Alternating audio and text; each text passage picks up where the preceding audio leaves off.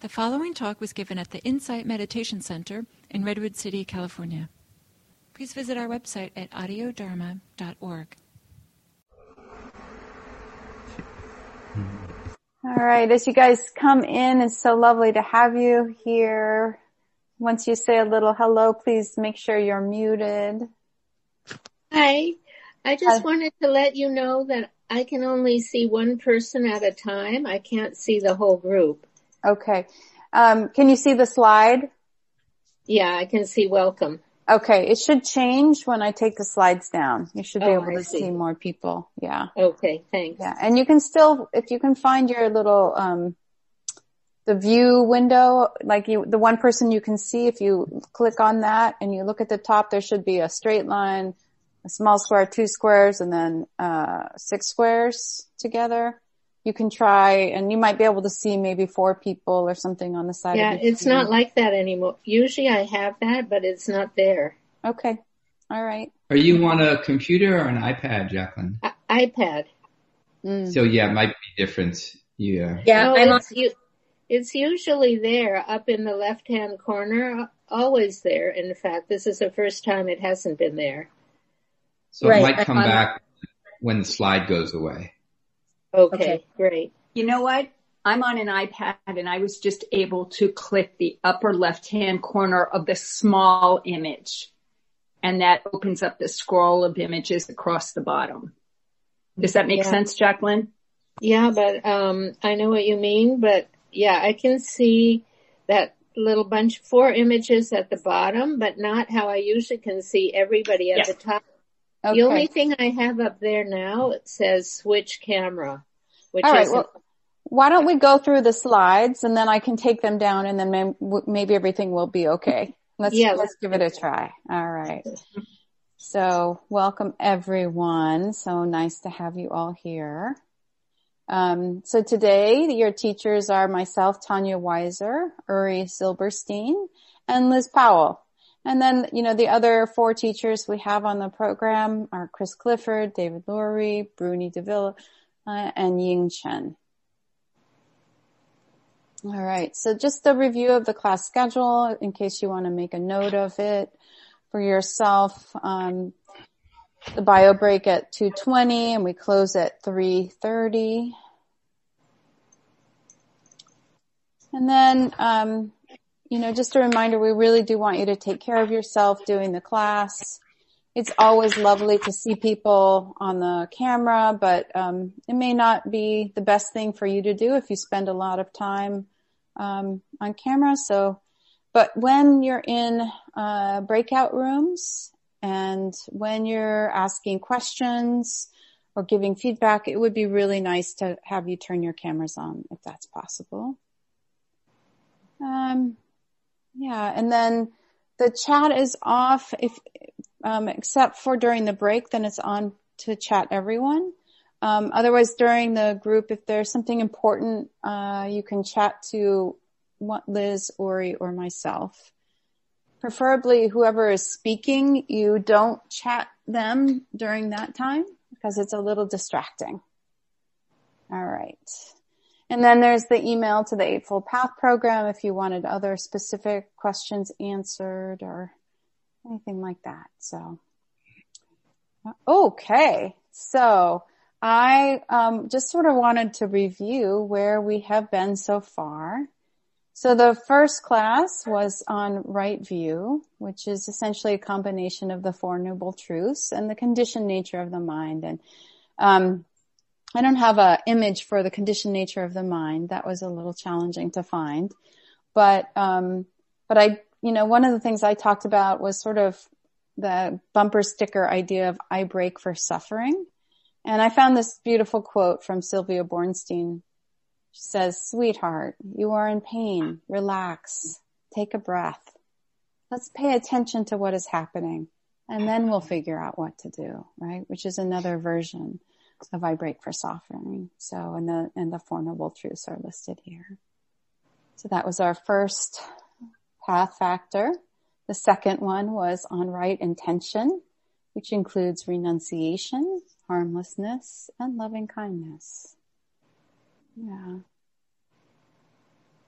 And the third was right speech. And this drawing is actually by Sylvia Boorstein as well, right? This p- pandemic got our six feet apart.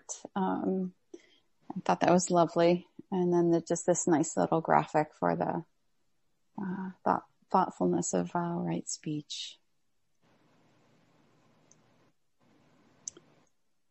All right. And then this, this month we're going to go into right action and the three kind of um, key teachings are to abstain from killing, abstain from wrong sexuality, and abstain from taking what is not offered.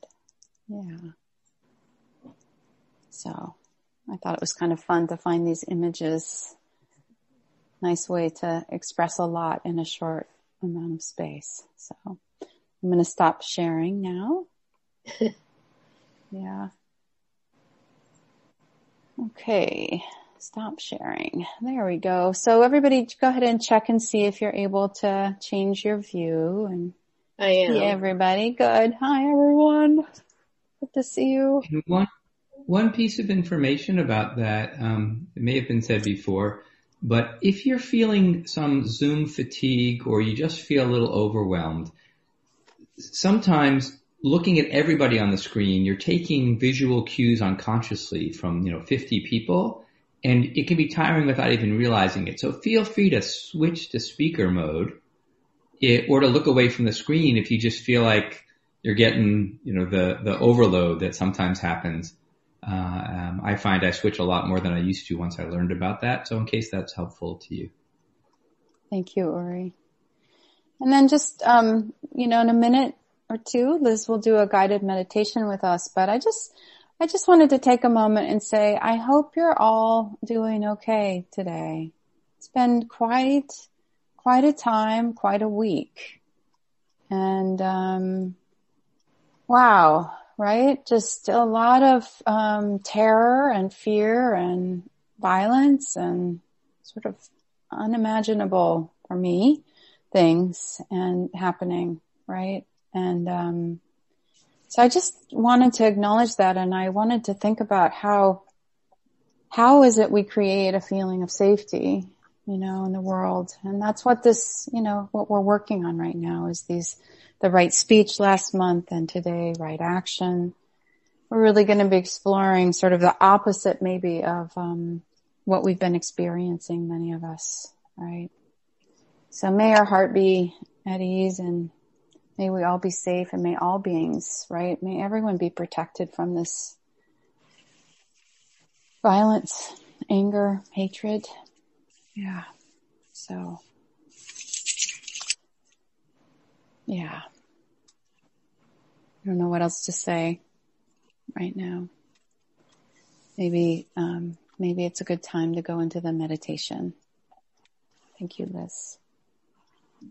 Good afternoon, everyone. It's lovely to be with all of you today. So, uh, allowing yourself to settle into a comfortable meditation posture and give, give yourself some kind attention to how you are right now. Allowing yourself to lower your eyes and go inward. And receiving whatever is present. In the body,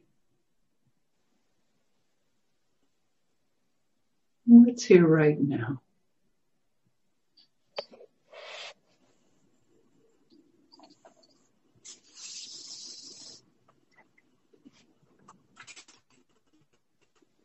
Taking in the breathing.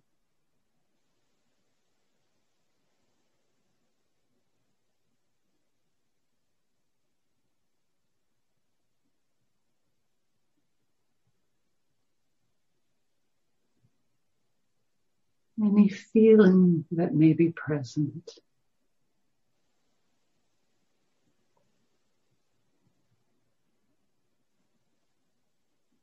It could be pleasant or unpleasant.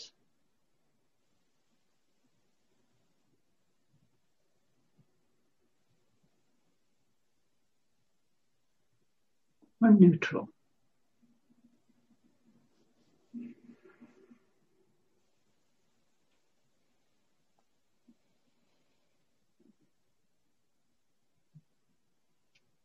Just letting be whatever you notice.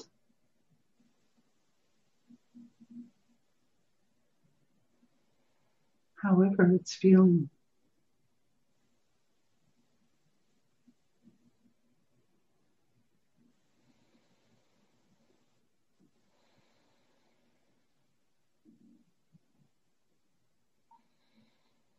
Noticing any attitude or mood that's here.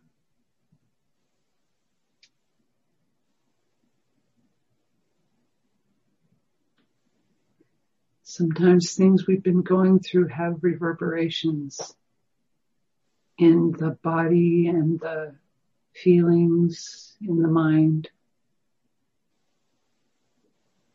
And just allowing yourself to be with whatever those reverberations are in the present moment.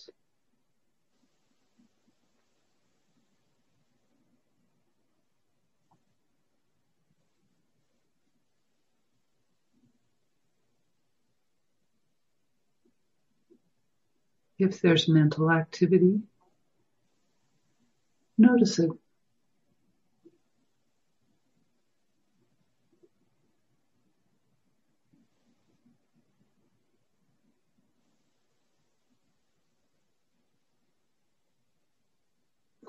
Receiving whatever arises moment to moment.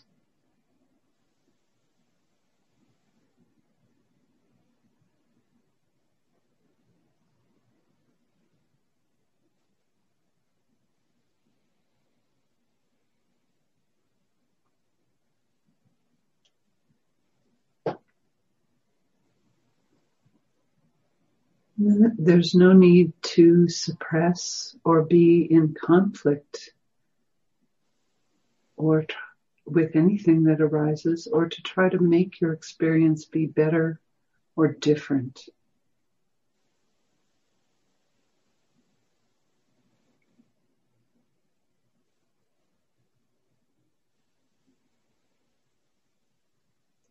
Allowing it all as a guide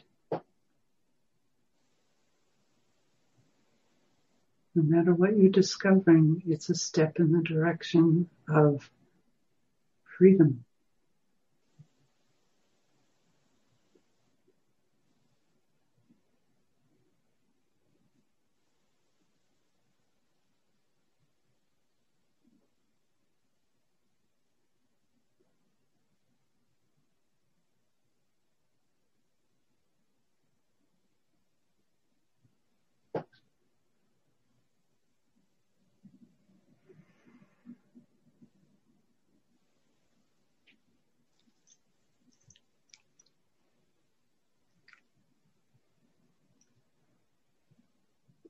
I'll offer some words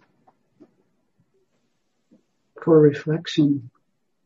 And just letting my words float by or fade into the background if you don't care for words right now. But just noticing whatever bubbles up.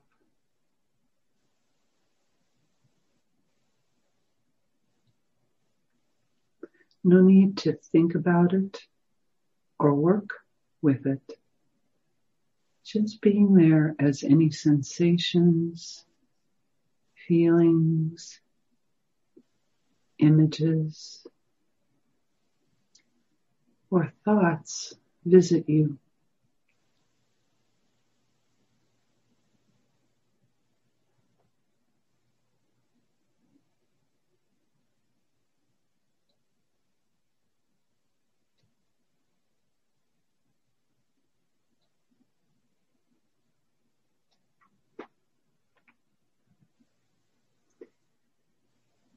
the words right action.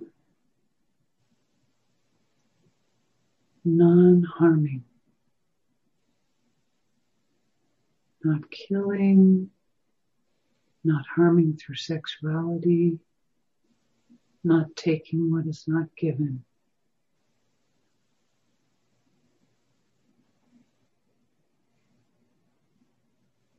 And receiving whatever bubbles up.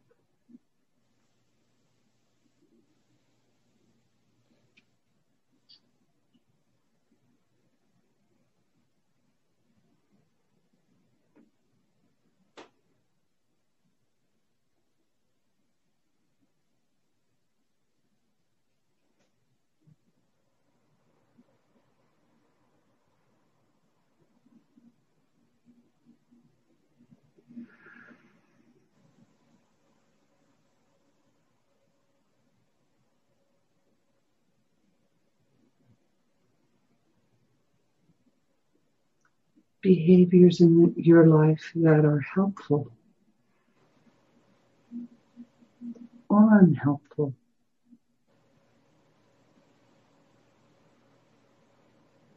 Allowing yourself to receive that.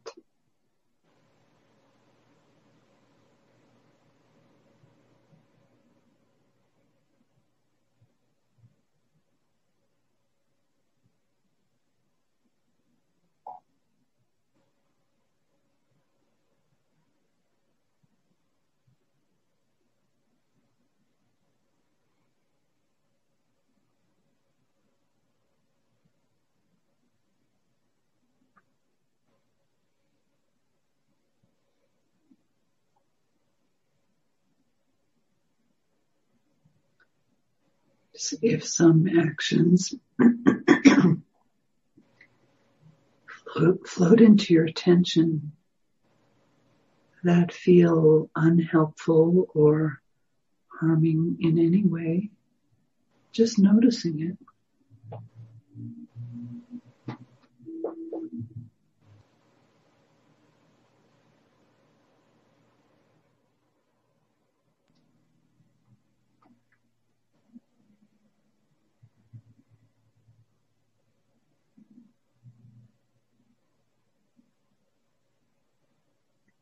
Awareness may show you feelings that have arisen from wanting something. Maybe being attached to something.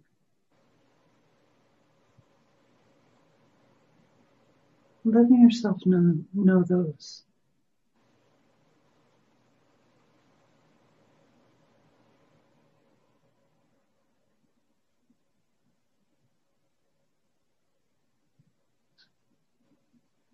Or there may have been behaviors lately that have arisen that carry some aversion or hatred, strong feelings, fear.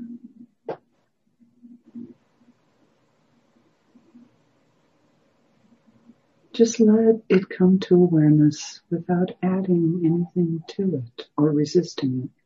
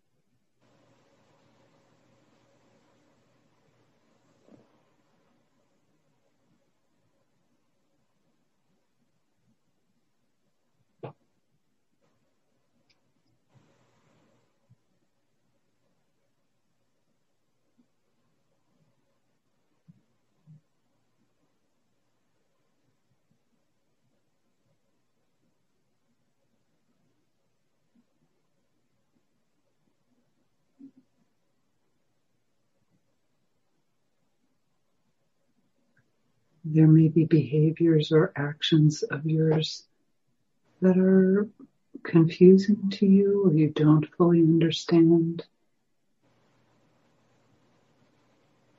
Let that be just noticing the confusion.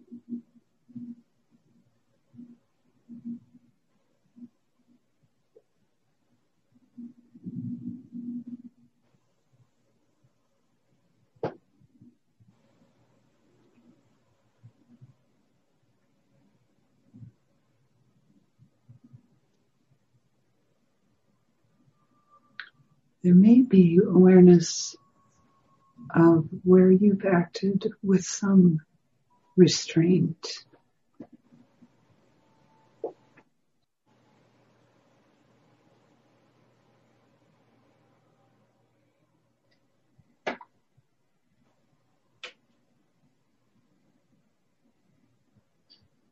Or generosity.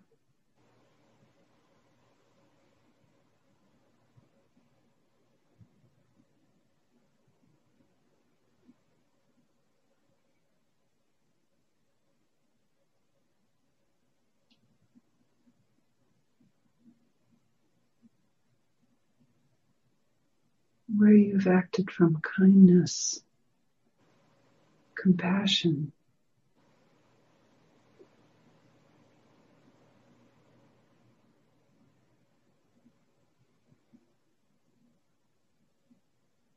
Respect for others and for yourself.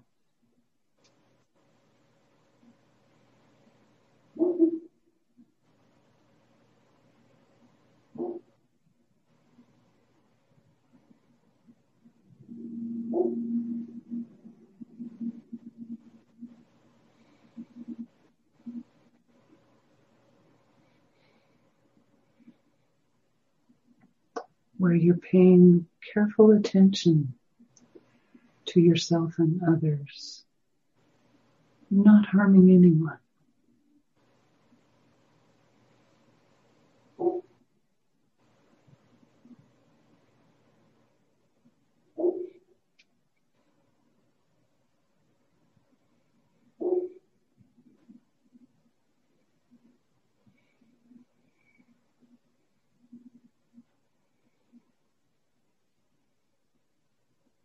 Practicing safety internally and externally.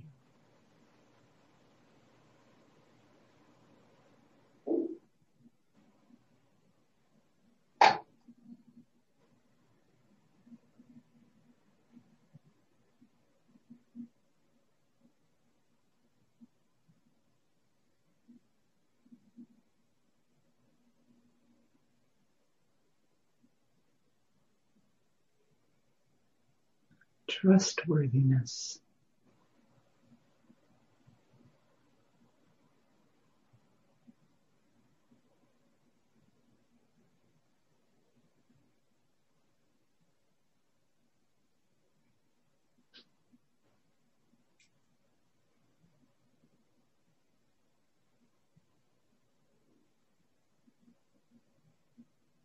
aware of ease in the mind.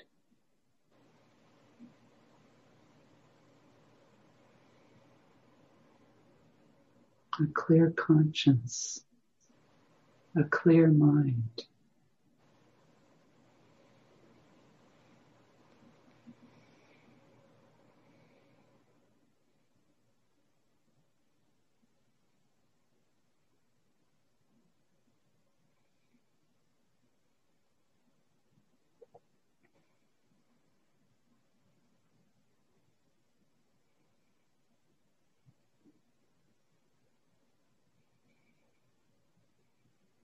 Appreciation for life,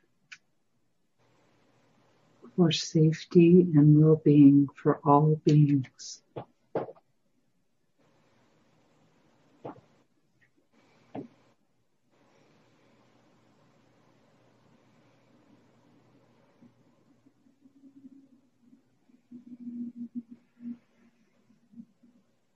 For the rest of our time receiving awareness in whatever form is most conducive to your well-being right now.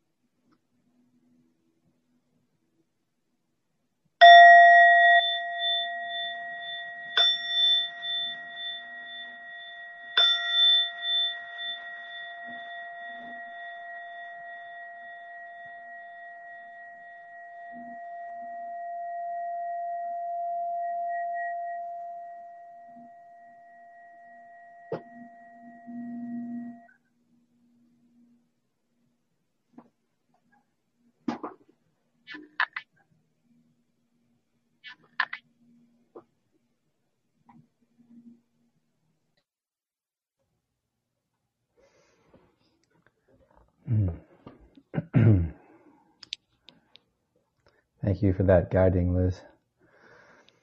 It felt nice to sit together. I'm happy to be here with each and every one of you. I'm glad we're all here. Those I know, those I don't know. Just feels nice to look out and see faces of people who have come together to practice and learn. So thank you for that. So um, I'll talk a little bit about right action.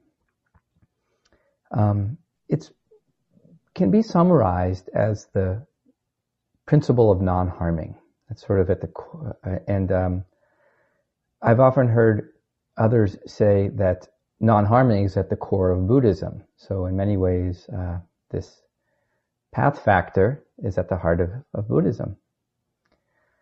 Um, this morning at Gil Fronsdal's talk, he happened to mention, um, which I thought was kind of cool. These, he, he mentioned practice, and then he said, "So what is practice?" And he offered these three components of practice. He said, because uh, we often talk about practice, but he actually gave a definition. One is not harming others, or if you prefer, we could you could call it kindness towards others. Just depends on what words you like. Uh, the classic texts talk about non-harming, non-harming others, non-harming ourselves, right?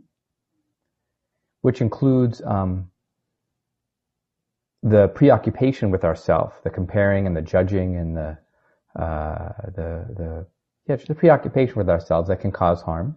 Uh, that's part of practice, not harming ourselves. And then the third part was using our attention to be in the present with a higher quality way than we usually do. You can call that mindfulness or awareness. And then the seeing uh, uh, that happens then, we see these places that sting. Um, and the seeing allows us to find a way beyond that. So what's interesting is that the um, seeing feeds the non-harming to others and to ourselves. And I actually think the non-harming of others and of ourselves fuels the seeing. You know, uh, if I went around practicing meanness all the time, and then I went to sit down, my mind would not be very settled. My heart would not be very settled. So it really does um, uh, feed that way. And then the more I see by sitting still and letting things be, um, what feels freeing, that feeds kindness. Um, so I thought it might be kind of nice to look at. Uh, I, I kind of reframed what I was going to say along these three um, core aspects of practice: non-harming others, non-harming ourself, and um, paying attention in a certain way that's that's beneficial. So first, let me just say what, what right action is, uh, uh, sort of a little more of a classic definition, which uh, uh has already been mentioned. Um, but just to, to, to define it, it, it, classically involves three three things, and I want to say that I oftentimes don't use the word right for the Eightfold Path. I use the word beneficial or supportive or freeing. So pick whatever word seems to resonate for you. Um, oftentimes our mind will get caught up on certain words, so I'm, I'm not attached to it. Um, but if it's, you know, a supportive or a beneficial action. So the three definitions are non-killing, right? And this includes not physically injuring others. And it applies to all living beings. Okay? And uh, there's an explanation how the original Pali word includes non-injury, not just non-killing. And then there's non-stealing, or not taking that which isn't freely given. And that includes um, not taking material things, but also not taking time or knowledge. Um, and um, yeah. And then sexual misconduct, refraining from sexual misconduct, includes avoiding sexual activities that are harmful to others. It includes not being harmful to our partner or partners, and it includes um, being respectful of commitments that we and others have made um, in the in the choices we make. So I also thought it'd be nice to mention kind of how I think about if these are sort of precepty, right? They're sort of precepts, right action guidelines. I want to mention how I think of precepts. I don't think of them, and I don't think they were intended to be like a list on the wall that we measure ourselves against, right? you know, one more thing to check off. Oh, I did that. I did my non-harming of others today, you know, and the next thing. But oftentimes in Western culture, especially, but in, in, in lots of um, spiritual traditions, there is this list. This is what you should do and shouldn't do. And if you don't do this, you're in trouble. And if you do this, you're okay. And I really don't think that that's what the precepts are. I really think that um, that, at least in my experience, can, not always, but can lead to an increase in self-judgment. It can lead to just one more thing that we feel we don't measure up to. And um, in my experience, it, it, didn't seem so helpful to have another list. Um, I think when I first encountered them, I was also reactive to to uh, lists from spiritual traditions. But um, an early teacher of mine mentioned um, that a, a definition that really holds true for me. It's something to hold as an aspiration or as an intention, and to keep in mind as we stay tuned to our present moment experience as we move through the world and that over time, the precepts arise naturally from our practice. And the, the way I can uh, reflect on this is sometimes I can see doing things uh, like uh, swatting a mosquito or um, putting a spider outside when it's really cold. And when I finish a retreat, that action is so far removed from what I'm capable of doing just not something I can do, and it's not because I chose to do it differently. It's because when the heart and the mind settle, there's something about kindness and non-harming that just seems like that's just natural. And uh, as I said before, the more we practice non-harming, self and others, the more mindfulness develops. And the more we practice mindfulness, the more non-harming can arise.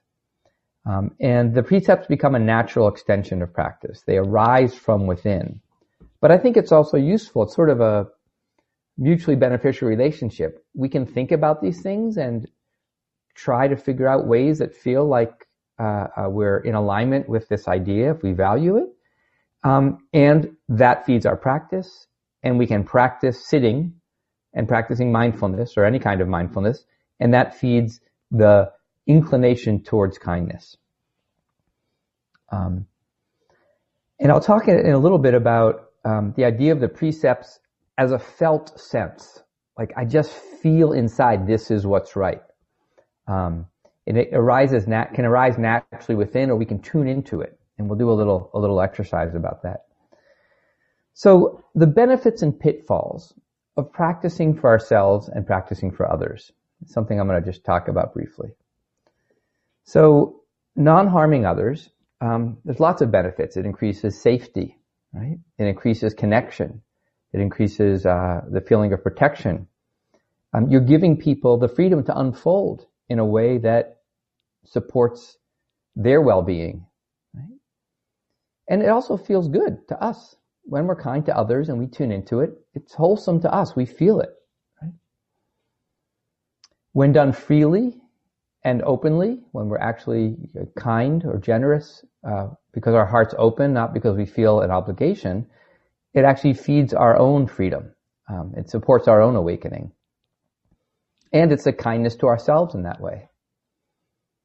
Um, it can also diminish the sense of self that causes suffering. I think there's aspects of self that are important to have, and then there's preoccupations that when we look closely, we, are stuck and we're, we're, we're, contracted and there's some suffering there. And it can help loosen those. I remember one of my first lessons on generosity, uh, a, a teacher of mine said, when you're feeling contracted and selfish, give something to somebody else. I think his analogy was to give a sandwich to, to uh, somebody who is uh, who is hungry, right, and open to receiving the sandwich. He said, in the moment that you're giving it, right? Like literally pay attention to the moment when your outstretched hand and their outstretched hand touch each other, right? Try to feel selfish and self-occupied, preoccupied. And, and his, his belief was that you can't do both. Like it just, you know, generosity when done from the heart doesn't leave any room for a contracted sense of self, which I thought was a beautiful lesson. I've thought about that a lot over the last 25 years. Um, and there's also a ripple effect, a benefit of non-harming others. You help them in many ways um, through your kindness, and they, in turn, has a, a ripple effect on how they are in their life. Some of the pitfalls can be uh, attributed to when we are kind in a way that we're striving to do good, to be right, even to to to um, uh, be motivated by guilt or shame, right?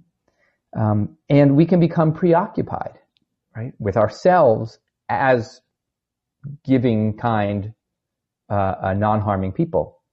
Um, we can get preoccupied with how we treat others um, in terms of a way of relieving feelings of guilt, or even in terms of how we're seen, even in terms of wanting to be a good Buddhist, right? Like we can get preoccupied. Am I being a good Buddhist? It's very common for us to ask this question.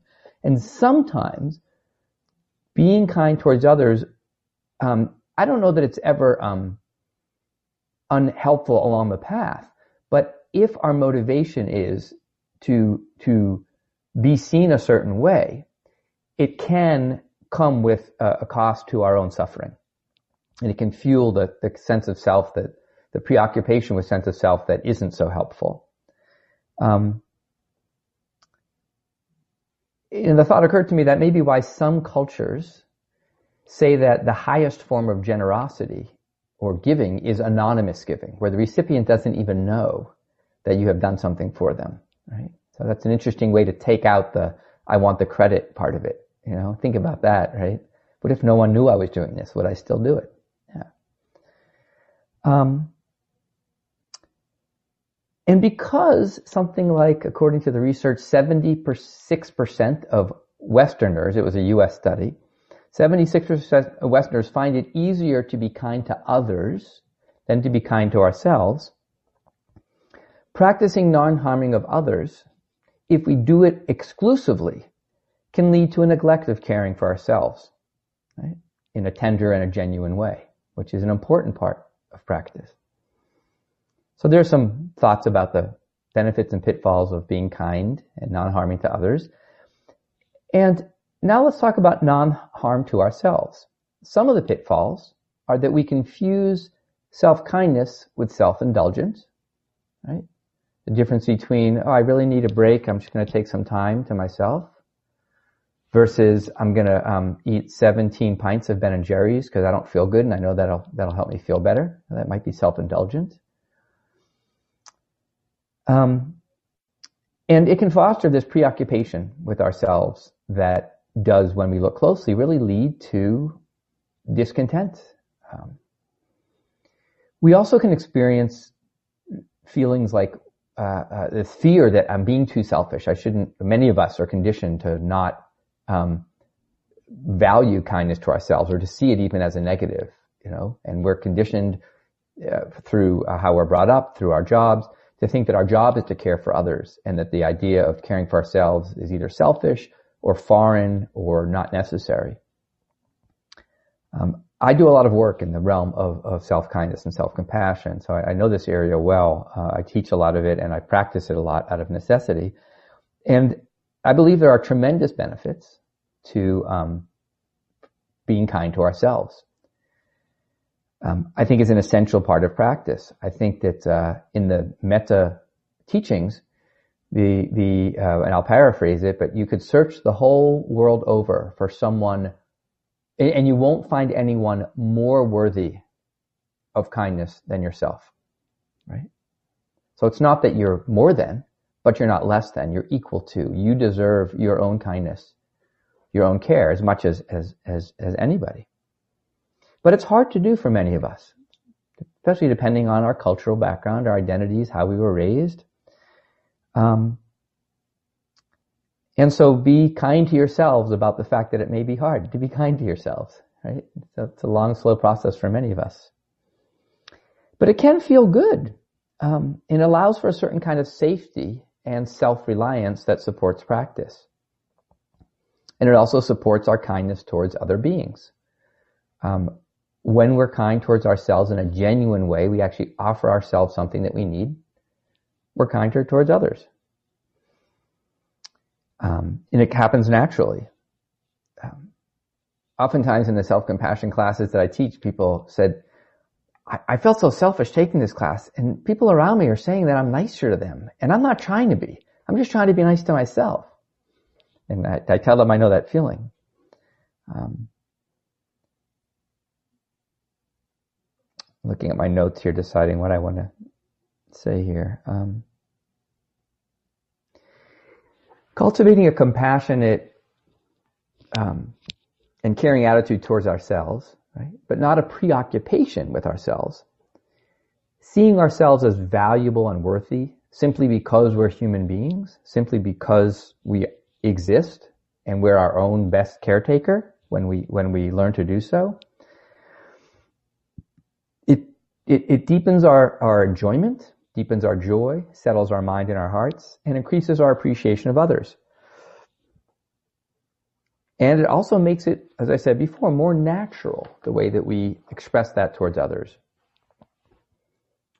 Um, I will say it's interesting this morning in Gil's talk where he talked about kindness towards others, kindness towards the self, and he posed the question, which comes first? Right?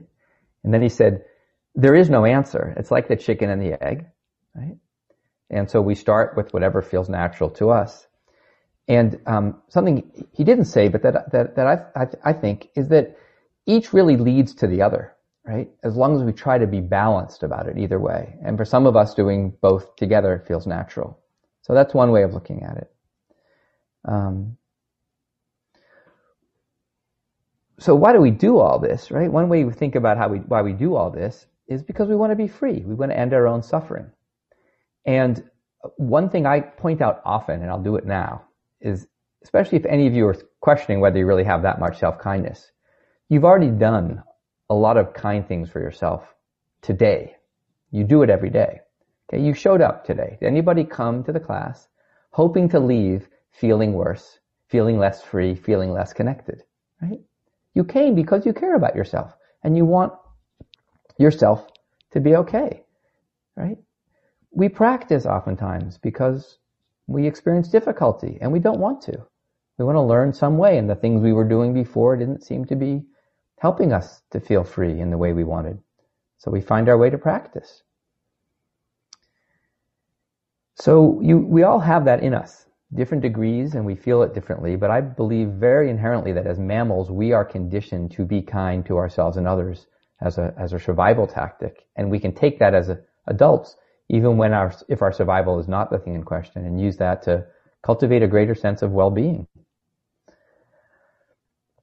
And then finally, what I want to do is, I guess, point to this idea that, um, point to this idea that um, this doesn't have to just be something we read about and talk about and think about. It's something we can feel. So I want to invite us to do a little, um, sort of a guided reflection, um, and and uh, then we'll have the opportunity to go into um, uh, small discussion groups and share whatever we'd like about it. Um, so come into kind of a reflection mindset. You know, just settle yourself, whatever that means. For you, it might mean my eyes open or eyes closed or looking out the window and just kind of feel into yourself here. And then just think of a time and don't make it the worst thing you think you ever did, but sometime when you weren't that nice to somebody or something. Maybe, you know, you didn't walk the dog for a week because you were feeling lazy and you didn't care about the dog you know, or you just said something unkind to somebody, or you ignored somebody who you knew needed help that you could help, but you just didn't want to take the time. So just picture the scenario and don't make it like the most extreme thing. Really, just pick something that you know it doesn't feel good, but it's not that big of a deal. Just think about it for a second, then notice as you're thinking about it, shift your awareness into your body or your mind or your heart. How does it feel? What do you notice? Does it feel settled or a little bit active? Is there spaciousness or contraction? Maybe there's parts of your body you feel it in, or maybe just it's a general sense.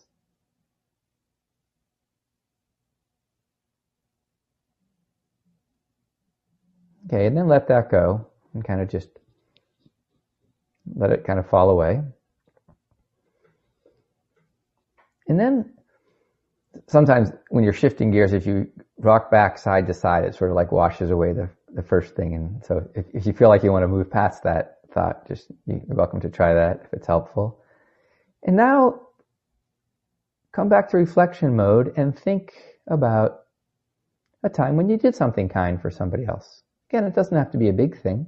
It might be, but sometimes you extended yourself to some other human being or to some other living being with just kindness. Just your motivation was just to be kind or to help. And picture the scenario a little bit.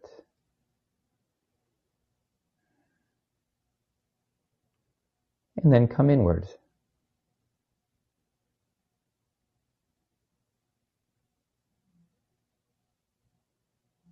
What do you notice about your own inner experience after calling that to mind?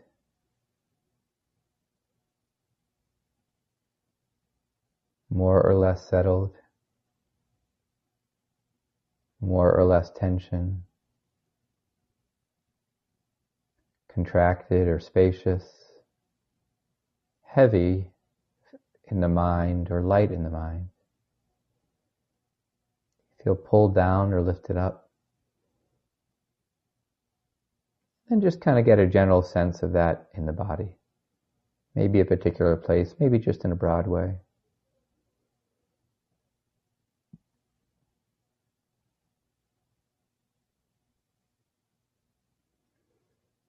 And then letting that go, but knowing you can drop, pull that up anytime you want and kind of letting that, that one go. And we'll do one more. I'm going to skip the, in the name of time, uh, if I had to skip one, I'll skip the one where we picture a time when we weren't nice to ourselves. Okay. We all know that doesn't feel good. And I'm guessing most of us know, can think of a situation. So, but instead, settle back in and think of a time when you did something you knew was good for you. Like not, it didn't take like a push and a forcing unless you were in an unsafe situation and it was a courageous act of self-compassion, what we call, um, fierce self-compassion, okay? getting yourself out of harm's way. But it could also just be like, I needed a break and I took a break or I needed to go sit in a busy day and I just did it. Or I let myself off the hook for something that I didn't need to beat myself up about. I just said, you know what, that's fine. Maybe it was just allowing yourself to be imperfect, which is the state of human beings. We're imperfect. We are. The way to be perfect is to not be human. We're imperfect. Maybe it was just letting yourself off the hook or not giving yourself a hard time.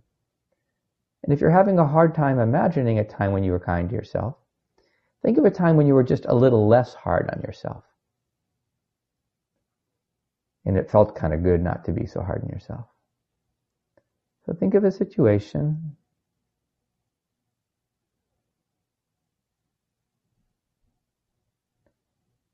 Picture it lightly, and then come into the body and notice what you notice there.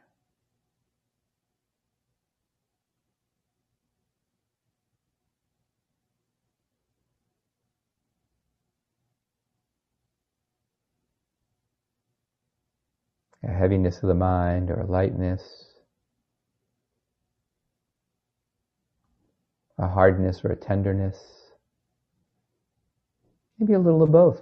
Some of us, it can, it can be emotional to think about being kind to ourselves. It goes against some, some cultural trainings we have. Just get a sense of that feeling of being kind, even if the recipient is yourself. So part of the reason to, to do this is because I think one way of practicing with this is to increase our awareness of how it feels in our bodies. Somatically is the word we use. How it feels somatically or the embodied feeling of these actions as a way, and tuning in when we're doing them, right? As a way of increasing the um, mutual support that awareness of our present moment has on our actions and that our actions have on how we feel in the present moment. And so we're going to do breakout rooms. Um, did I remember to say how many, Liz? Uh, you're muted. Sorry. Yeah. No need to. I've figured Great. that out. I think we Great. want three people Great. per room, correct? Yeah, and there may be some that have more or less. And so um, get, we're going to do this for about 10 minutes and time yourselves, but each person have, you know, two and a half to three minutes to just share anything that came up for them while they were doing anything you noticed. Um, and if you don't care to share anything about that, you can also just reflect on this idea of um, right action as uh, something supported by kindness to others and kindness to ourselves, and this idea of um, just anything that comes up, really, uh, in regard to that, just as a way of feeling into those those ideas and to to the feelings that arise uh, in the body, in the mind, in the heart. Because um, side note is that the the mind actually doesn't know that you're not really doing those things again when you imagine them. The actually the same biochemical things can happen in your mind and in your heart and your body. So even though we you know, kind of fabricated that, it's very similar to what you would notice if you had stopped in the middle of that activity in real life, in real time, and come into your body for a moment. So any questions about that before we shift into breakout rooms? Or anything either Liz or Tanya would like to add might be supportive. Um, just want to encourage everyone to stay and participate in the breakout rooms because this is a great opportunity to practice non-harming to yourself and safety in the sense that you get to decide what feels comfortable for you to share and how much or how little. So please participate. If you don't wish to, you could log out for about 10 minutes and log back in. But um, please do stay, and I'll send you to the breakout rooms right about now. Liz? Yes. Do you want to ask people to sign out before you send people to the breakout rooms if they're not going to stay for them? Well, I noticed several people already did, so okay. I think okay. we're at our right number. But uh, let me just hang on a second. And there may be a minute of rearranging if the people in there your room, is. if one disappears and one comes back in, that's okay. And it's also fine if you just want to listen, let your group mates know I, I, I feel kind of closed and full or just, I just want to listen. Um, so just listen with an open heart. Your presence will be valuable that, that way too. Hang on with me. This is just going to take a minute. There are lots of people. are,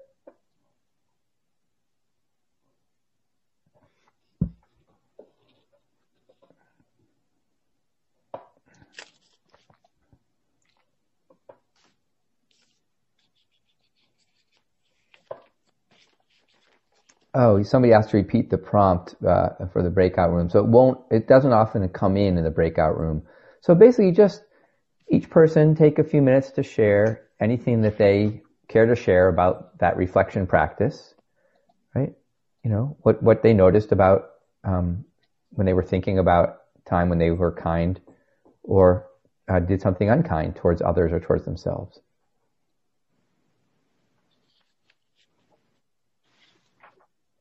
One more minute and then I'll have everything.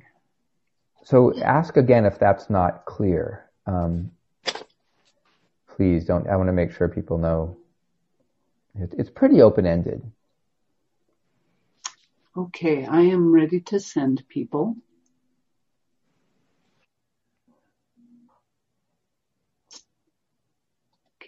So welcome back everybody. We have a couple of minutes and uh, it might be nice uh, to hear in the larger group um, some people express what they noticed or experienced, and uh, maybe to start with, um, if there's people who generally um, don't like to fight their way to talk in a crowd, um, you can just unmute and speak.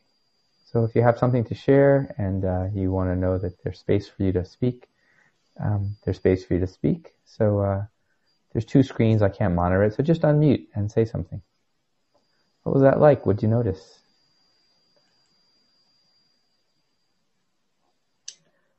I had a feeling of safety from just talking to other people in a safe space right now after mm. everything that happened this week. It was, mm. since I live alone, it was a good thing to feel safety with a few people. Nice. Thanks, Lynn.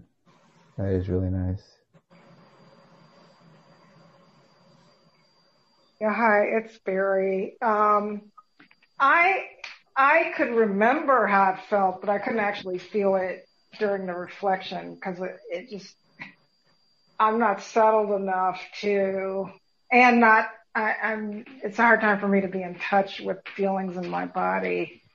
I, I, spent the whole time trying to remember which incident I wanted to think about. So, um, but I I know from memory it does not feel good to be cruel and it feels good to be kind. So that's very that's great and I think it's great that you also are attuned that it's not a good time to go in there. Like all the instructions should be modified to suit what seems supportive. It sounds like that's the the right supportive thing for yourself. Um, and I think that the the remembering can be just as strong as the feeling into it, and in some some cases can be a wiser way to reflect. So thanks for sharing, and I'm glad that you did you, you, you did discern, you know, that, that, you can remember what that's like and that that was informative. Hi, uh, this is Skylar. Um, one thing I, I, really liked about when you were going through the, the kind of the guided reflection was um, the idea of like wiggling, moving your body to kind of wipe away, you know, like the whiteboard. Um, I, I felt it made it easier to center my mind back to a, you know, a blank state and then prepare for the next, you know, journey inward. Great. Thanks.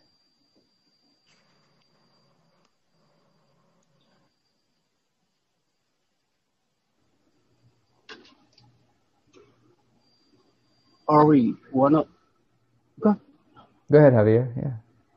Yeah. Uh, one one of the things that I good to see you. Uh, one of the things that I experienced was in the reflection about like being unkind was that I felt the the amount of space that I had to breathe inside was limited, mm. was like short and like a suppressed.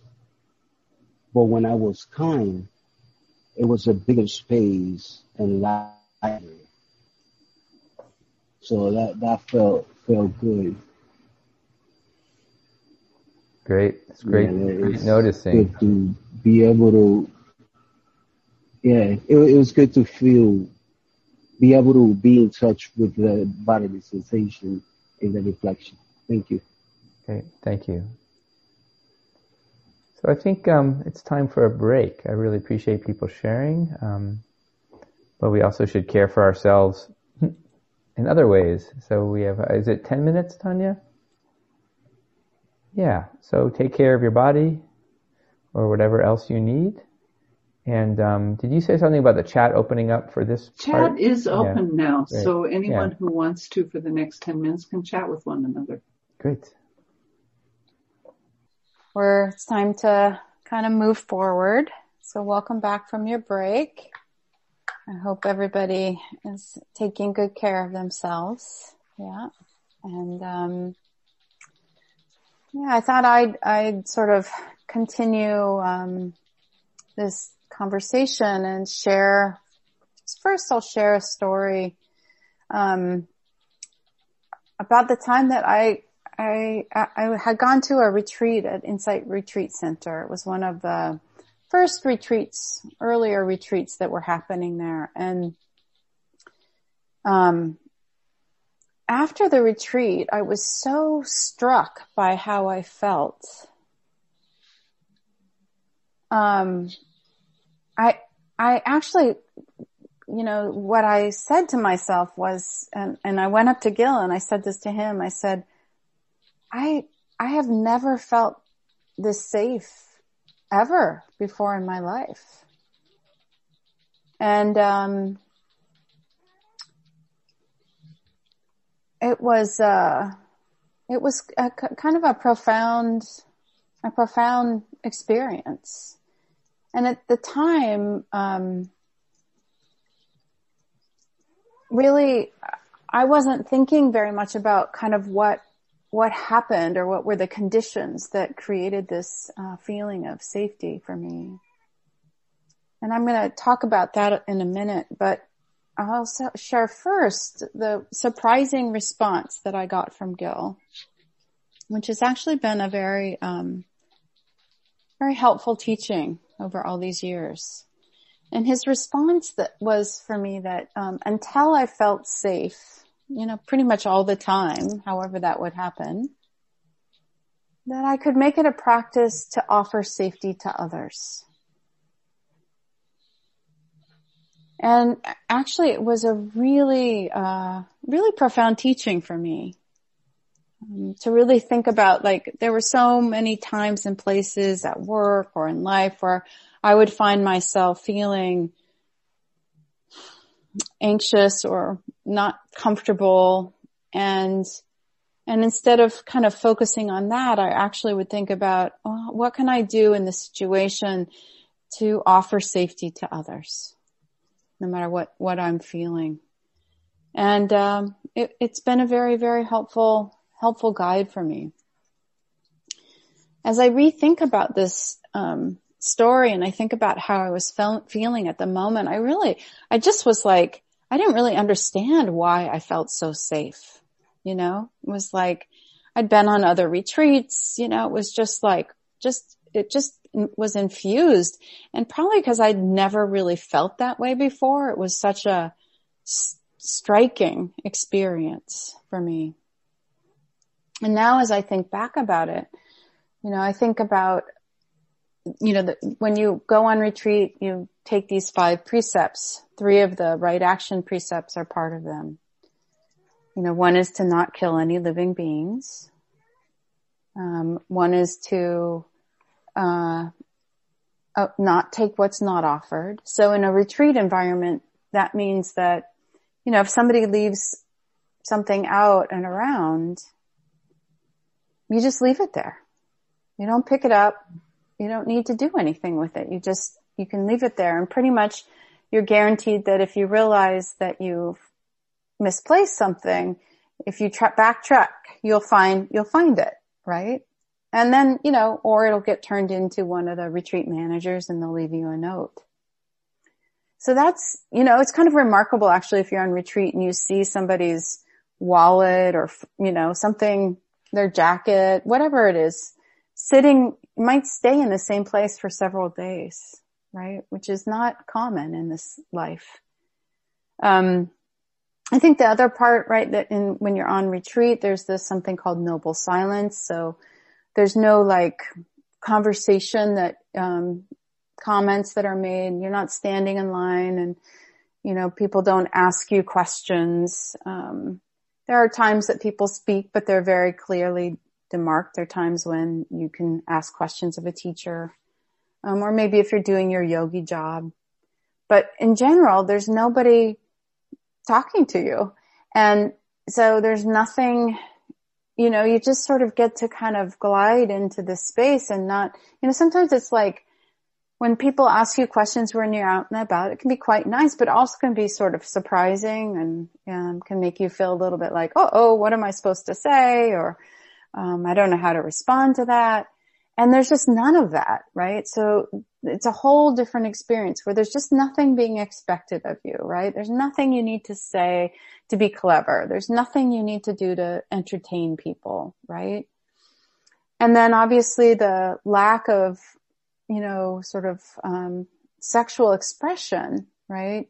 Where people are really being mindful about how they're, you know, expressing and, and communicating is another thing that, um, while there might be times that some of us like to be approached or like to know that we are attractive to somebody, um, it's actually kind of just so nice to have that not even be part of the picture, right? in a period where you're just, you're just relating as human beings. There's no, no other kind of expectations or invitations, right? It's just, it's just so serene, really. And then the last part of a retreat setting is not intoxicating the mind. So nobody's drinking and using substances. So as I think about that, it just becomes so clear to me that you know, this is a huge part of why I would, I was in a condition, there were conditions set, right? That allowed things to rest inside of me, that allowed things that were maybe worried in other times and settings, you know, that, that didn't get activated. They got to kind of close their eyes and go to sleep, right? Oof, just rest. You know, I didn't have to be kind of guarded, right? Um, there are other things also that I think make a difference. Things like um, when people are on retreat, they tend to be very careful about opening and closing doors. So it's rare, it happens, but it's rare that a door will be slammed, like let go of and shut loudly or pushed loudly, which is another thing. Like when there's these abrupt, intense sounds in your environment, that can activate just sort of your parasympathetic nervous system and kind of create a startle response. And just, you know, there was very little of that.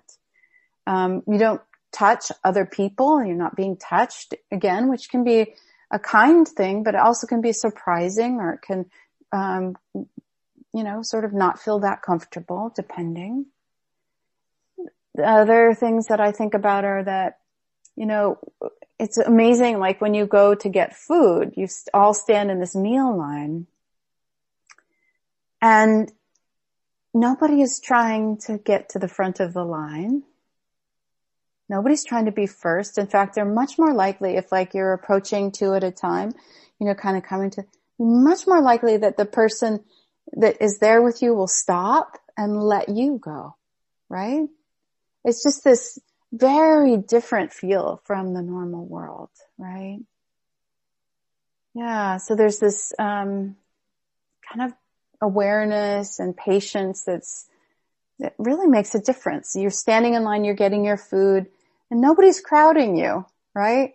To get to the next bowl. It's like just waiting, just waiting for you to finish, right?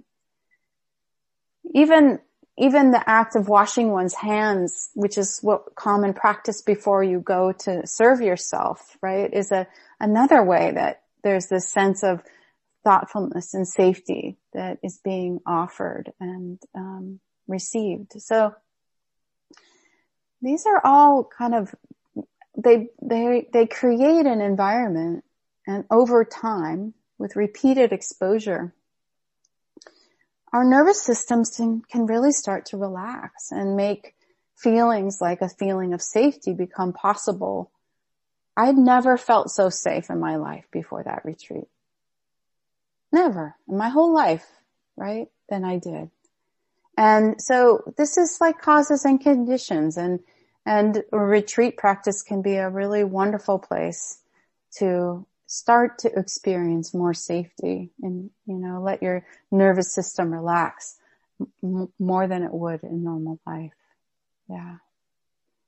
And in, in the Buddha's teaching, right, he, he, um, he, in his words, right, from the Pali Canon, you know, he talks about these three practices that are right effort. And he says, counting, protecting countless beings. Here, a noble disciple, having abandoned the destruction of life, abstains from the destruction of life, and by abstaining from the destruction of life, the noble disciple gives to an immeasurable number of beings freedom from fear, enmity, and affliction. He himself in turn enjoys immeasurable freedom from fear, enmity, and affliction. This is the first great gift, a great gift. And he repeats the same phrase after each of these three, that, that each of these by offering, by offering this practice, we give an immeasurable number of beings freedom from fear, enmity, and affliction. It's a profound statement. Gil phrases it a little different, a little more current language. His, he says, this path is meant to free people from the causes and conditions where we cause harm. Path is meant to free people from the causes and conditions where we cause harm. Which reminds me that that's another huge part of what was happening for me on my retreat, right? I, by, by, by practicing these guidelines, right? By giving to others these practices, I was also being freed from, you know, I was contributing to the rising of the safety that arose in me, right? Yeah. So in order, to, this is continued quote from Gil, in order to live a life which is harmless, the Buddha, Buddha offered this path of practice. We no longer cause harm for ourselves and we no longer cause or intend harm to others around us. And I want to take a moment um, to add sort of another important consideration. And you know, when we're in our life and our daily lives and our work lives, it's, it's not so easy or clear, you know, all the things that we might be doing or not doing that could be affecting others. That it's on retreat, it's sort of a more contained environment. And it's, you know, all the things that, you know, we've been talking about are either well, the, the obviously not killing is something we can do. And, um, you know, not, not practicing wrong sexuality and, you know, not, not taking things that aren't offered.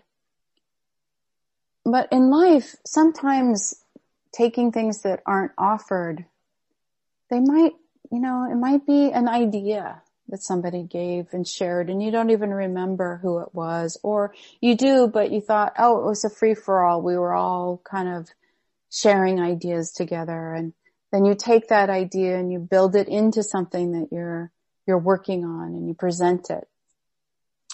And maybe you took an idea that, that wasn't freely offered, right? Or maybe, maybe in a meeting, you know, you, people are brainstorming or there's a question asked. And maybe you think you're being really helpful and you speak up because you want, you really want to be helpful.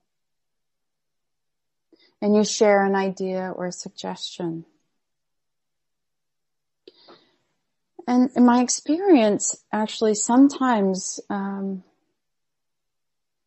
sometimes maybe we speak up too quickly and we don't give other people an opportunity to speak up who don't necessarily feel as safe or comfortable. Sometimes not speaking up is more helpful because it creates more space. Or sometimes we suggest an idea that we really want and are trying to, to offer sincerely to be helpful, but because of the, the people or some of the people in the room, it isn't, it isn't a safe or supportive thing for them to hear.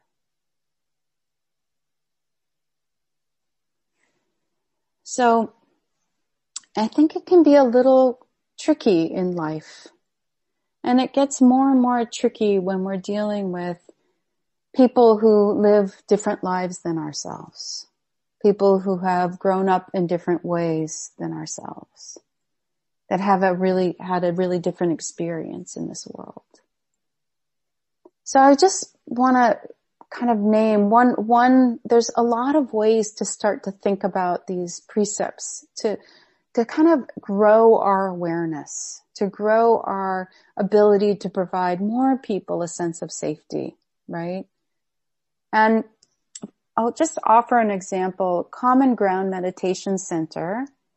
Um, they some years ago, um, 2016, they did like this brainstorm um, and worked on the five precepts, and they coupled it with anti-racism. So they wanted to look at like the precepts through the lens of anti-racism. So what else would you add to the precepts? If you were thinking about kind of an anti-racist perspective. And so I just thought I'd read a couple of these things. These are posted on the, on their website. Um, so undertaking the training to refrain from harming any li- living beings, right? Some of the things that they, they came up with as a group, there were, I guess, 20 people there, is they wrote, we have consumer power and can choose where and what we purchase. We can educate ourselves about racial equity policies and stores we support. We can examine our own racist thoughts, words, and actions. We can look even deeper and examine the why motivating these thoughts. We can remember that our, at our deepest core, the awakened heart is not a racist heart. We can practice not harming ourselves and we can watch for self-judgment and can, um, which can lead to judging others. So for just that one precept, these were the additional reflections that they brought forward. And there are actually a number of different um, versions of the precepts um, that you can find. Like Thich Nhat Hanh from Plum Village has a version of the the five precepts. Um, I think it can be a beautiful practice to actually sit down and work on writing your own version of the five precepts and sort of expanding um, how you want to, what lens you want to look at them from. Another thing that I wanted to kind of acknowledge, um, oh, look at me. I'm over time. So I'm going to skip this. Let me go. Okay. So let me just sort of talk a little bit more about safety and just drop in some, I'm going to get us ready for breakout groups here. So I want you to just think about, I'm going to Oh, just reflection practice. You know, what are your beliefs about safety? So one question is, do you believe you deserve to feel safe? Just notice, yes, no, maybe, I don't know. Another question is, is it feel safe to feel safe?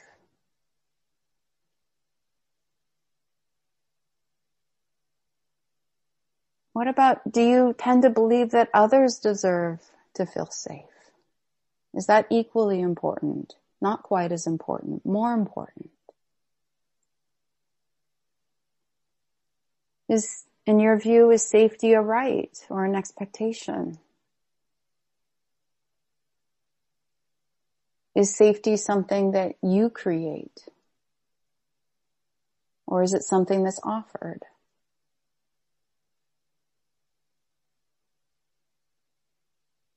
Maybe safety for you is you can think about it as a gift.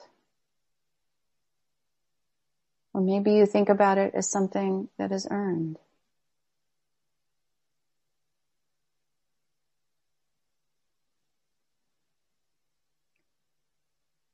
Another, you know, kind of going back to my original story, I want you to think about the difference between what it feels like for you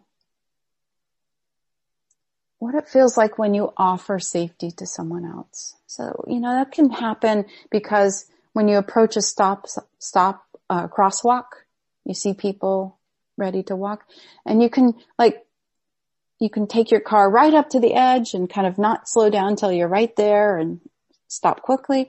Or you can actually stop back further, slow down s- sooner, right? Which is an act of offering safety. Really letting the pedestrians take their time, not rushing to go as soon as they get just far enough out of out of the way of your car, right? But but holding back. And that what does it feel like when you do something like that? That's an act of offering safety. Just see if you can remember what that feels like. And as you remember, notice what you feel in your body.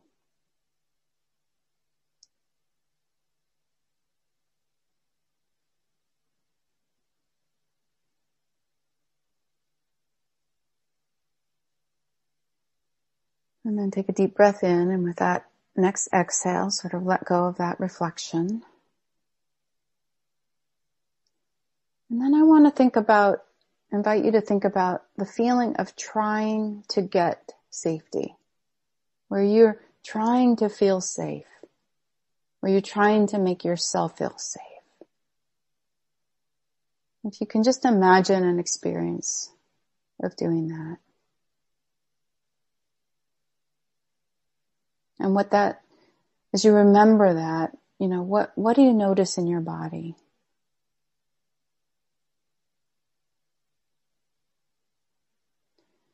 And, you know, notice like if you're very aware of people around you when you're trying to get safety. And if so, if it's like trying to hold people at bay, right? Versus the feeling of generosity of the offering. And this is not to say that we shouldn't try and make ourselves safe. Just to reflect on how different it can feel, right? When we're trying to create that. Yeah. Just again, reflecting on the difference between the feeling of offering safety, between the feeling of wanting or trying to create safety for ourselves. Both are important. All right. So now I'm going to kind of discuss a little bit about what I'd like you to do in breakout rooms. And um, I'm going to sort of do a brief introduction and then I'm going to invite people to please stay and please participate. They feel comfortable. But if you know you don't, if you know you aren't going to participate, it would be a kindness to all of us if you decided to leave Zoom sooner rather than later and then just come back in 10 minutes or so, 15 minutes, the longest to be part of the, the discussion afterwards. So in the breakout groups, there'll be ideally three people, but two is fine too. So three to two. And if there are th- two people, there'll be one speaker and one person who I'll call a listener and an asker. If there are three people, there'll be one speaker, one listener asker, one listener who also is a timekeeper, and one person who I'll call an asker. They're going to ask repeatedly the same question. And so it'll be one person at a time. So if you're the speaker, you're going to be asked the same question by the asker for three minutes. Same question. Doesn't need to be asked differently. You're going to be asked this question and then you just, your job if you're speaking is just to kind of let yourself keep answering it. To notice what comes up, what feels different for you. Notice how the, the answer might evolve or change. It might surprise you what comes forward. And if you don't have anything new to say each time, it's totally fine to, um, to go ahead and just say the same thing. And just notice your job is to really witness what's happening for you in this, this exploration. It kind of can deepen, deepen your connection to, to the, to what you're exploring. And then so if there's that group of three, you've got the one who's speaking, the one who's asking, and then the third person is really the listener and the timekeeper to help keep track of time, right? Okay. So any questions about those three roles? You can just unmute if you have a question. So we're going to really be practicing the, the kind of listening practices that we used in last class, right? Where you're really noticing as you're listening, what's happening, noticing any pressure to speak or to think about what you might say. You know, we're just bearing witness, offering our attention as the listener to the, to support the speaker. And speaker, as you're speaking, be mindful of what's happening in your body, right? Really notice what's happening emotionally, physically. You might notice tensing or leaning forward or leaning back. All of these things are just to be noted. All right. So here's the question. hopefully everybody signed out by now that is leaving. So before I say the question, so Liz has chance to move everybody around she needs to. Okay. So the question is, you, uh, questioner, you're going to say to the person who's going to answer, if you felt safer, you would, and then dot, dot, dot. That's it. You just hold the space. If you felt safer, you would dot, dot, dot. Okay. If you felt safer, you would.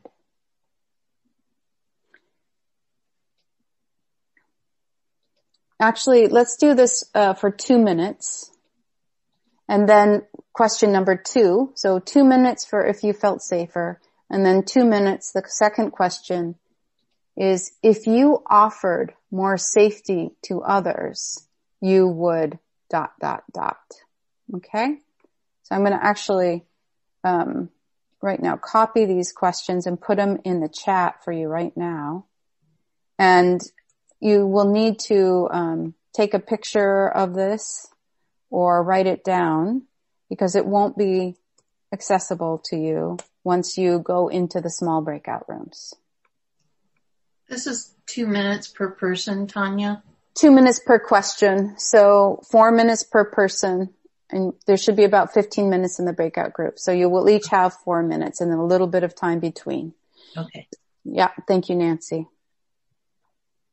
So person one will be in that role for four minutes and then everybody switches roles. Everybody should be in each role one time.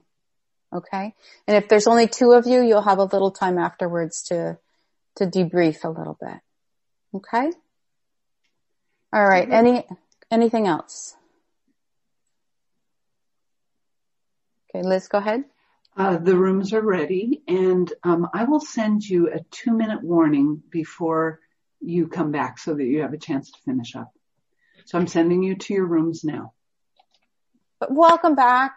I really hope that um, a couple of people will be willing to share a little bit about what, what they noticed as they did this repetitive um, exploration of kind of what if you felt safer, you would, and, and what would you do?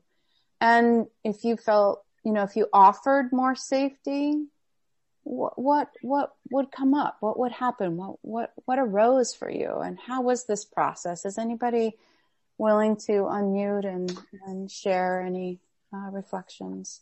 Allison Farr, you raised your hand. Please unmute yourself. Yeah. Um, first of all, I want to say thank you for that practice. That was such a wonderful exercise. And, um, in the spirit of offering safety, um, I think we could have used another minute or two. Unfortunately, our last person I think was a little bit rushed. I don't know if she was able to have the same experience.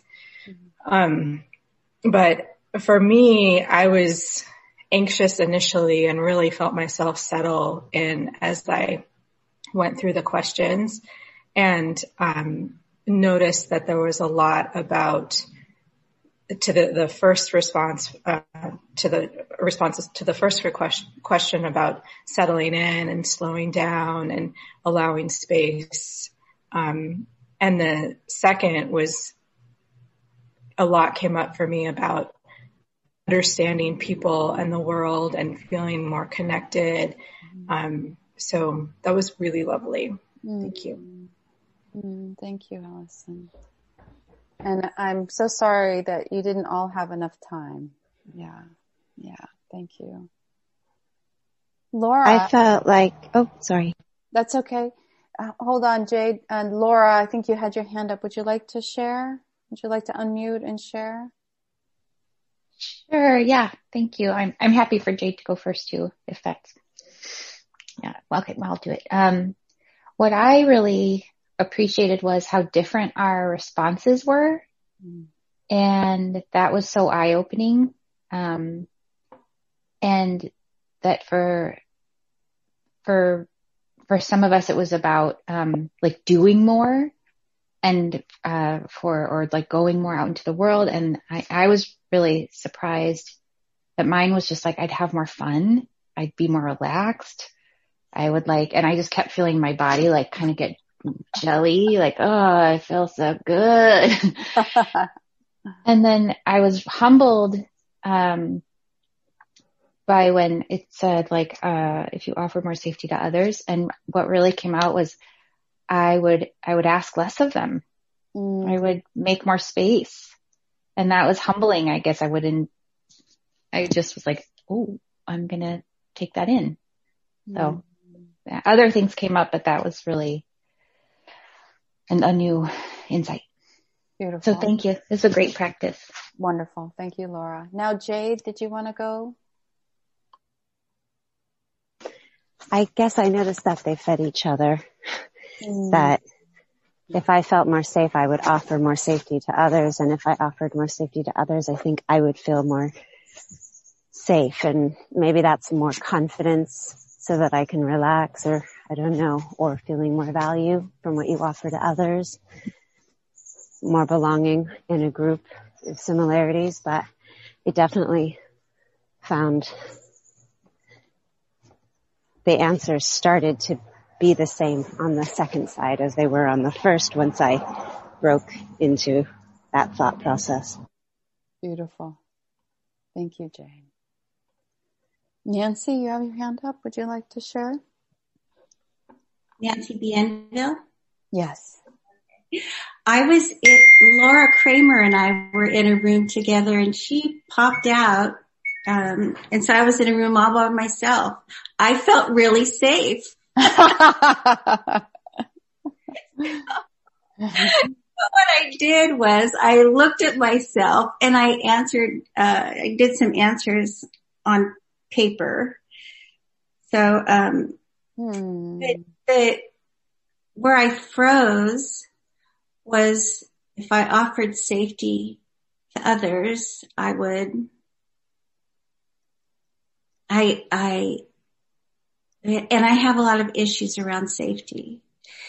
And I kept thinking about trying to keep my daughters safe from their father and, you know, all this. And I think I, I learned a lot that uh, trying to be safe or offering offering safety has a lot of fear around it for me. So uh, I am going to um, take that into my meditation this week. Mm. Thank you. Thank you, Nancy. And then, um, well, Jerry has his uh, hand up, and uh, Jerry, would you like to share? Yeah, I'm, I've learned as I get older that when my initial reaction is resistance, that I better be careful. I almost thought of leaving actually, and it proved to be quite a dangerous exercise. After the first response, which I had rehearsed, it was all it was all about the heart opening. Mm. I was shocked at what came out of me. it was like, I mean, I knew it was sort of there, and it was like, oh, can I go back to the rehearse thing? And, uh, whereas the person two or three speakers ago said everyone was different, in our group it seemed, I mean, I, I can't, I didn't memorize it all, but it seemed like a lot of it had to do with less contraction and more heartful, open, heartful living. Mm. That, that was really beautiful, which is, is, is dangerous in some wonderful way. Thank you for your vulnerability and sharing that, Jerry. Thank you. So I'll just say that, um, you know, we can continue to take feedback, but we also can take other questions at this point too, or other comments, um, from the full day or from, you know, just how this practice is influencing you. So just, just to let you know, we will be taking questions and talking until about 328 and then we'll, we'll move to, um, you know, closing up. So I see Mara, Maralina. Did I say it right? No, but that's okay. Uh, Maria, well, how do you say Mary? Okay. Maria, Maria Elena. Thank you. Um, I noticed, um, in the second question of how I would offer more safety, I felt the the negative come up in me first like i wouldn't do this thing that's so bad that I do. And it really took me a moment to think, well, what, what is the opposite? Like, if I'm not judging, what, how would I say that? I, and, and so mm-hmm. it really was a nice reflection for me to take a little bit of time and to, to reverse that automatic place that just would say, well, I wouldn't do this and I wouldn't do that. It, it to think of what would I want to be creating. Ah, beautiful. Did you find an answer? Yeah, yeah. There was. It just. I just noticed a little. A little more time was needed mm. in my answer to the second one. Nice. Yeah. Thank you. Yeah. Thank you. Tanya, I don't have a way of raising my hand. Great, Nancy. Please share. um, I was hoping you could talk uh, about um, the current environment and right action, mm-hmm. uh, dovetailing off of us coming off right speech, mm-hmm. and what is right action, what is right speech in response to, mm-hmm. you know, unhelpful speech, dangerous speech, mm-hmm. um, violent action. What is the correct response? What is the right response? What's the most skillful response to that? I'm really struggling with it. It's, you know, what have you coming off of this week? It just seems like a good yeah. thing for us to talk about. Yeah. What what has come up for you, Nancy? Um, just the divisiveness in uh, talking to lifelong friends, even mm-hmm. uh, neighbors. Um, uh, I have struggled with if I should say anything. Um, I have tried to say something very mindfully, um, and apparently did a fairly bad job because uh, a, a, friend from childhood basically told me to fuck off. Um, but uh, you know, it's all just very painful. Mm-hmm. Um, I try and do mostly listening. But in terms of action, I feel like I need to do something, but I don't know what to do. Yeah. Yeah. Well, I don't think that I can really give you your answer, but I can say to you, I'm so glad you're asking the question. And I'm so glad that you're being thoughtful and paying attention to choosing what you do and noticing the impact of what you're choosing to do. And um, that um, for me, one of the things that I'm doing is really more eh, like in spaces like at work where I can actually you know, work with this group of people and work to create support and safety, especially for the BIPOC people who have not, you know, this, this new feeling from, you know, increased feeling of unsafety for me is nothing new for them. So being able to, to really show up for other people who I see are, are suffering is part of what, what, you know, my work is and, and and what I'm trying to do. So, you know, I encourage you and applaud you and hope you'll keep looking for, you know, ways that you can, um, bring right action into the world more and more, right? Sharon, I see your hand. Is that okay, Nancy? Okay. Thank you. Um, I am very uh, unaware of what this feeling of safety feels like. So where, how, um, mm-hmm. where do I go to um, feel feel safety. Wow. How do how do I create it? Mhm. Mhm. Yeah. I Oori, do you want to, um, or Liz, would you like to uh, bring your voices in and respond to Sharon's, you know, very, very important question? I'm happy to offer something, and I'm happy for you to, Tanya. It doesn't matter to me if you have an instinct. I just, uh, I, I definitely want to respond, but I, I, Yeah. I've been responding for a while Oh. now, and and yeah, I- so I, I can offer a little bit, um, Sharon.